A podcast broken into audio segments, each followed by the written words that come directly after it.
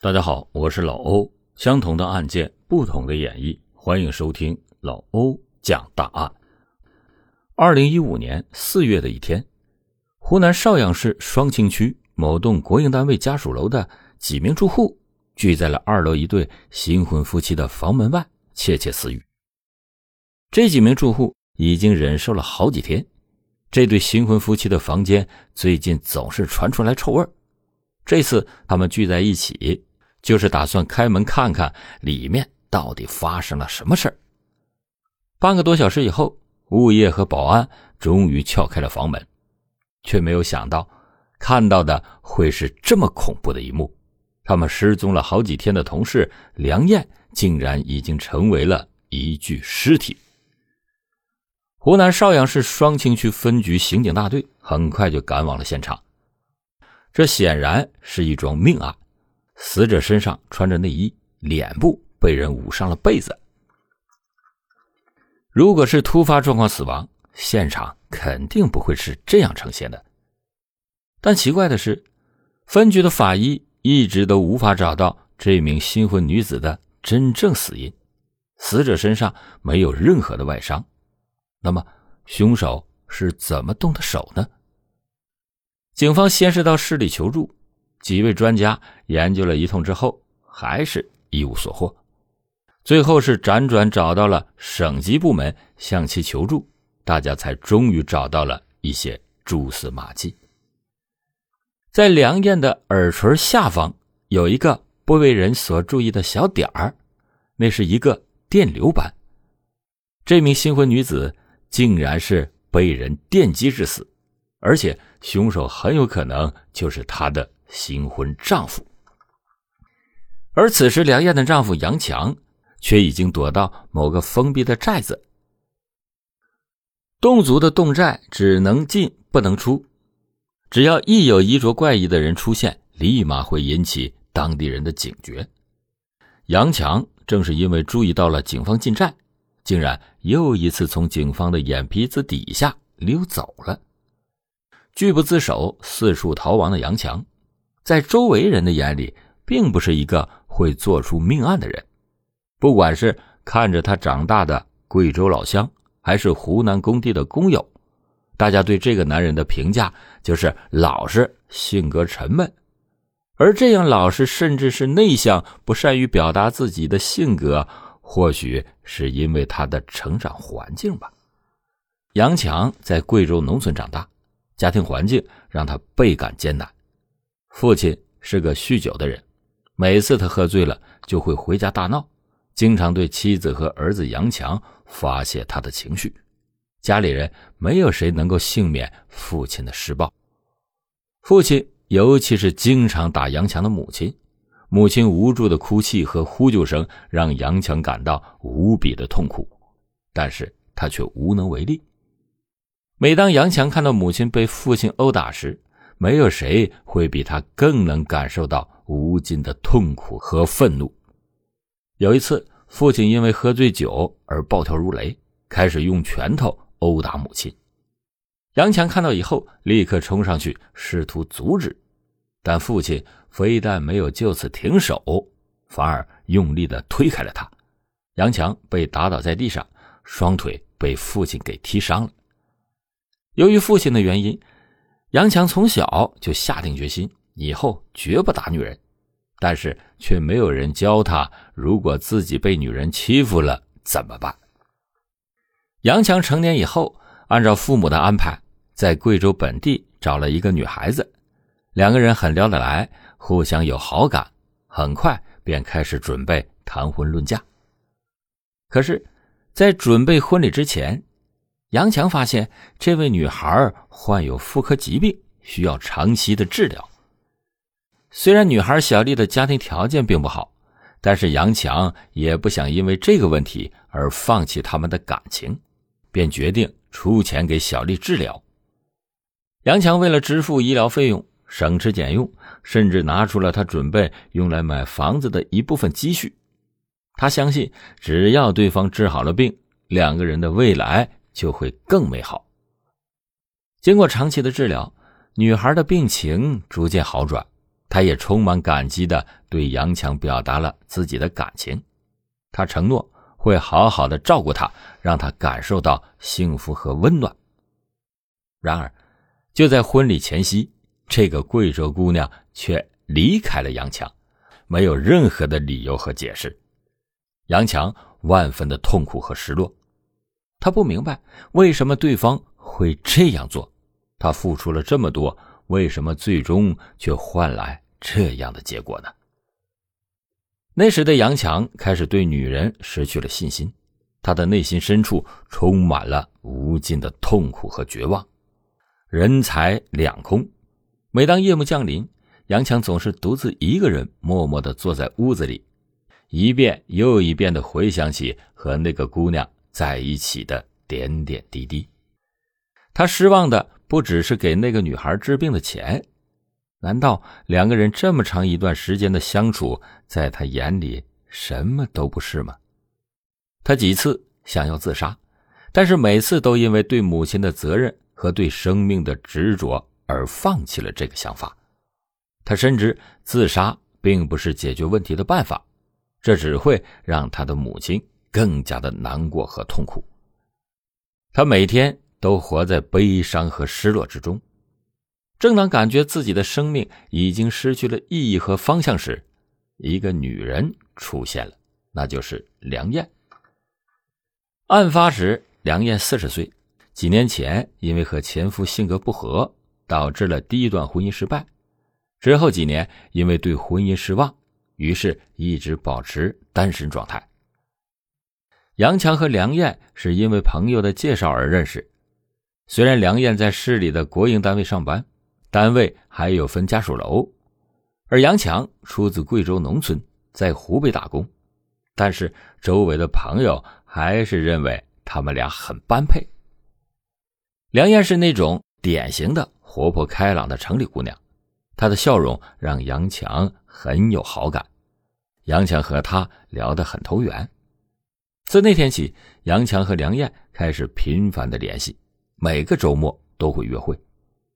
渐渐的，杨强开始对梁燕有了感觉，他发现自己已经无法抗拒她的魅力。梁燕也对杨强有好感，杨强给她的感觉就是稳重老实，让她有安全感。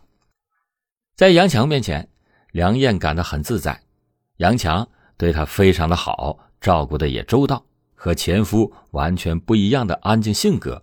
让他感到很安心，两个人非常的合拍，也都已经渐渐从失恋的阴霾中走了出来，不再对感情保持着戒备心理。很快，他们便萌生了结婚的想法。杨强是个很重视感情的人，他对这段婚姻充满了信心，尤其是岳父岳母对他很信任重视，他觉得自己在这个家里还是很有。归属感的，但是结婚以后，杨强发现和梁燕的相处似乎总是非常极端。甜蜜的时候非常的甜蜜，但梁燕只要一发脾气，就全家都不好过。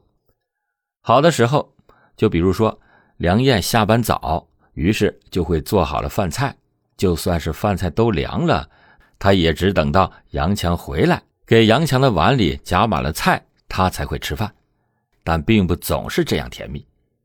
大概是因为工作压力大，又或是因为生活琐事烦心所导致，梁燕有时候脾气很暴躁，动不动就会发脾气、骂人，甚至动手打人。杨强也试图包容梁燕的情绪，总是在他发脾气的时候给予安慰和理解，但是。随着时间的推移，他开始发现，这个妻子的脾气被他惯得越来越大。有一天，杨强和梁燕在家里做饭，梁燕因为一些小事情突然发脾气，把厨房里的一盆热水直接泼向了杨强，热水瞬间把杨强的手臂烫伤。杨强当时疼得直咬舌头，却不能责备梁燕一句话。这时，杨强意识到。自己和这个城里的妻子之间是有一段距离的，两个人的消费观和对钱的概念是不一样的。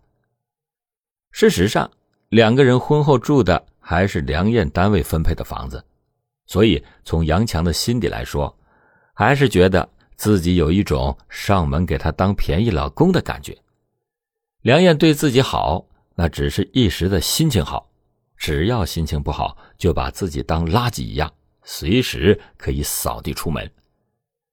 在杨强看来，这就是妻子总是肆无忌惮的对自己发脾气的原因。杨强无法习惯梁燕花钱的大手大脚，妻子的铺张浪费行为时常让他感到不安。梁燕喜欢买各种名牌包和鞋子，即使家里已经堆满了，还是会不停的买。不只是鞋和包。还有很多在杨强看来完全是不必要的东西，杨强的工资收入都是交到梁燕的手里，难免心疼钱。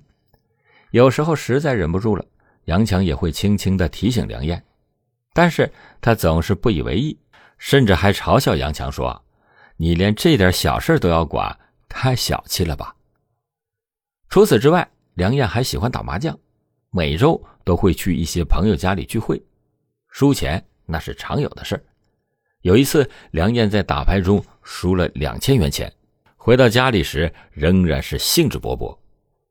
两个人已经因为打牌还有很多啊鸡毛蒜皮的小事吵过很多次架了。一旦吵架，杨强就会被妻子扫地出门。两个人结婚以后，梁燕给杨强也配了一把钥匙，但是只要一吵架，梁燕就会威胁杨强，让他把钥匙交出来，然后把杨强的衣服、行李全都扔在楼道里。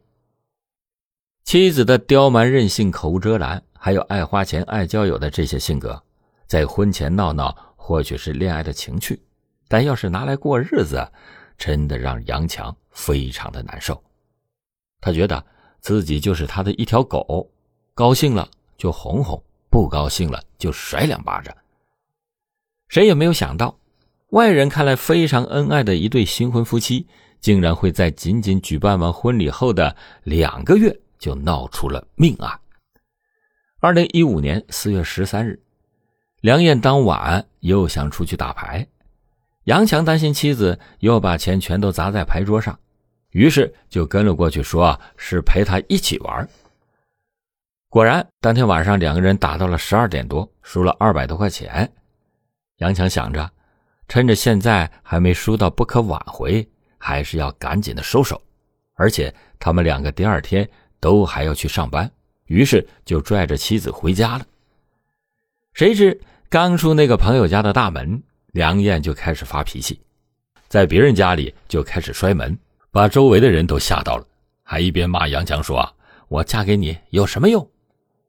杨强不想和妻子过多的争吵，于是说。输的那几百块钱算他输的，今天去了工地挣了钱以后就拿回来给他。但是妻子一路上还是不依不饶，骑车回来的路上，梁燕还是喋喋不休，吵得整栋家属楼都能够听到他们夫妻俩为了牌桌上的那点事儿吵得不可开交。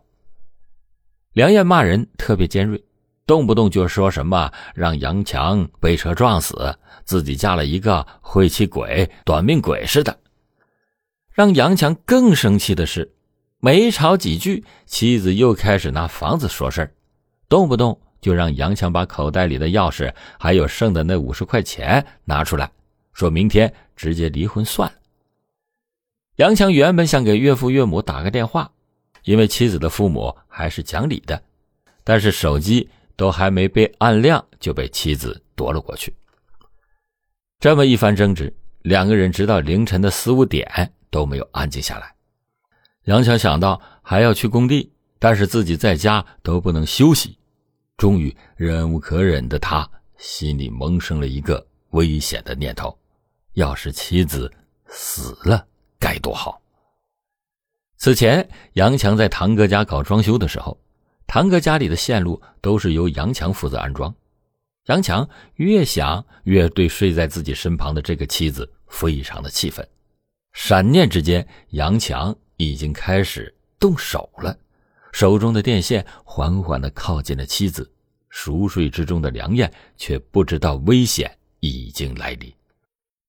作案之后，杨强逃到了一个洞寨躲着，发现警方找上门来之后，立马转移自己的藏身地点到湖南的某个山区，直到两个月后，警方才找到他，并且将他绳之以法。好了，感谢您今天收听老欧讲大案，老欧讲大案，警示迷途者，唤醒梦中人。